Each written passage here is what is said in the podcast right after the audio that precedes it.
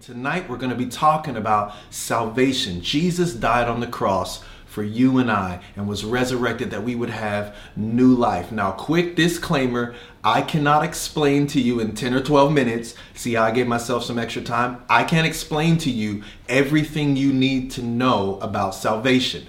But what I can do is hopefully give you a foundation and a hunger for Jesus that leaves you wanting to explore the rest of your life. What does it mean to have faith in Jesus? What does it mean to be saved? This is so much more than kind of an emotional moment where a preacher counts to three and you raise your hand. This is lifelong revelation, lifelong healing, lifelong freedom as you gain a better understanding of what does it mean to be saved by faith through grace. And I've always been really careful to not exclude the Old Testament when talking about Jesus, because matter of fact, the entire Old Testament points to Jesus. And there may not be a single person in the Old Testament that points to Jesus more than Moses. Moses was actually a Messiah, if you will, to God's people. He wasn't the Messiah, but he did save them. He did lead them out of slavery, out of Egypt. And an interesting parallel is God made sure that Moses was raised in Egypt. And then Moses led the people out of Egypt with signs and wonders and parted the Red Sea and, and stopped the, you know, led them away from the plagues. Powerful, powerful revelation. And just like Moses, God had Jesus be raised in the world. And Jesus came that he might lead us out of the world.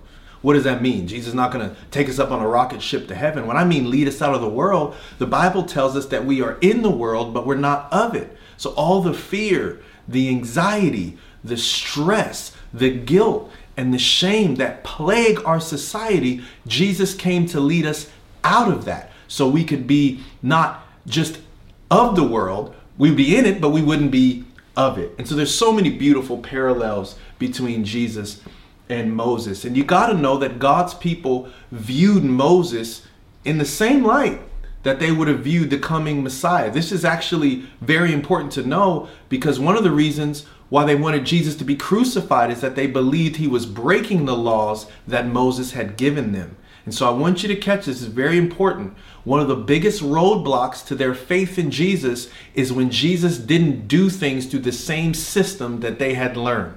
Woo, I am preaching already on Good Friday. Isn't this system of getting the good news to you completely different than what we're used to? And yes, I do miss it, but we can miss Jesus sometimes if we're too concerned that he's not doing it through the same systems that he's always done. And I, I, I want to encourage you that I know a lot has changed during this time, but Jesus is still our Lord and Savior. And so they had a struggle with with Jesus because he didn't do it the way that he had that, that they had thought he would do it. They were awaiting a new Moses, if you will, a Messiah, and they were awaiting a new covenant because they had broken the covenant with Moses. They had broken all the laws of God. And so they were awaiting God to do two things: bring a new Moses, if you will, a Messiah, and bring a new covenant. I want to read Luke chapter nine because it's a powerful verse in scripture. Luke chapter nine, verses twenty-eight through thirty-five. That say about eight days later, Jesus took, I don't know what happened. It was eight days after something, but please read it. I'm trying to get you to read your Bible. But it says about eight days later, Jesus took Peter, John, and James up on a mountain to pray. And as he was praying, the appearance of his face, Jesus, was transformed, and his clothes became dazzling white. Suddenly two men, Moses and Elijah, appeared and began talking with Jesus. They were glorious to see, and they were speaking about his exodus from the world. Most of what uh, is told about Moses, a lot of it, if you will, was told in the Old Testament book of Exodus. And it says they were speaking about Jesus' exodus from the world, which was about to be fulfilled in Jerusalem. Peter and the others had fallen asleep. When they woke up, they saw Jesus' glory and the two men standing with him. As Moses and Elijah were starting to leave, Peter, and he was kind of a knucklehead throughout scripture, Peter, not even knowing what he was saying, blurted out, "Master, it's wonderful for us to be here. Let, let's make three shelters as memorials, one for you, one for Moses, and one for Elijah." I find it interesting that God created a situation where Moses and Elijah transfigured out of heaven to have a conversation with Jesus about an exodus. What does exodus mean? It means an exit. They were talking about Jesus' departure, his exit and his death. I can't imagine what this conversation would have been like. I wish I was there. Well, it says later they were terrified, so maybe I don't wish I was there. But I wonder if Moses was asking Jesus question, what is your exodus going to look like? And Jesus would ask Moses, even though Jesus would know he's God, but I wonder what that conversation looked like. Here's what I do know. I do know that Jesus completed, by faith in him, an exodus that Moses never got to experience. Moses actually was successful at leading God's people out of Egypt. Signs and wonders, ten plagues, parted the Red Sea with his staff, and led all God's people through the Red Sea. And the Bible tells us the Red Sea closed up over the Egyptians, freeing, bringing salvation to God's people. But then, when Moses led God's people into the wilderness to worship, yes, he was successful getting them out of Egypt, but he was unsuccessful getting Egypt out of them. Woo! That is a good word, Pastor Julian. I hope you're amening right in your living room. It's not just, salvation is not just Jesus getting us out of a bad situation. It's getting all the things that situation deposited in us out of us. This is salvation in the truest way I can explain it. Salvation is getting you out of something bad, but also getting something bad out of you. It's not just Jesus coming to make sure that we can all go back to work. I hope you do. But what has being at home put on the inside of you? Or what has being at home revealed that has been there the whole time? Deep down, that's what we need to be saved from. And this was the, the, the goal of the new Moses, if you will, the Messiah, to get us out of something bad, but also to get something bad out of us. I believe for the last one hundred years, we have seen more salvations. I mean, I can't count them, but many people would agree. It is possible that in the last hundred years, we have seen more salvations than ever before.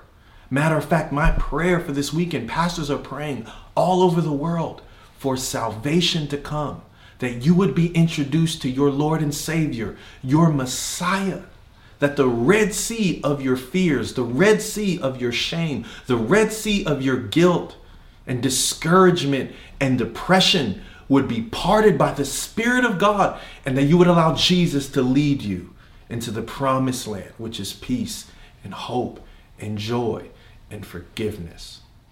That is what this weekend has been about for years. And I think it should have been. But one of the things that I believe that maybe has been undercommunicated is not only did Jesus come to save, get us out of bad things and get bad things out of us, but he also came to bring the new covenant, a new promise. And you want to know what that new promise is? We're in it right now. It was prophesied about in the book of Jeremiah, and I'm going to read it to you. Jeremiah thirty-one says this, "The day is coming when I will make a new covenant with the people of Israel and Judah. This covenant will not be like the one I made with their ancestors when I took them by the hand and brought them out of the land of Egypt. They broke that covenant, though I loved them as a husband loves his wife, says the Lord.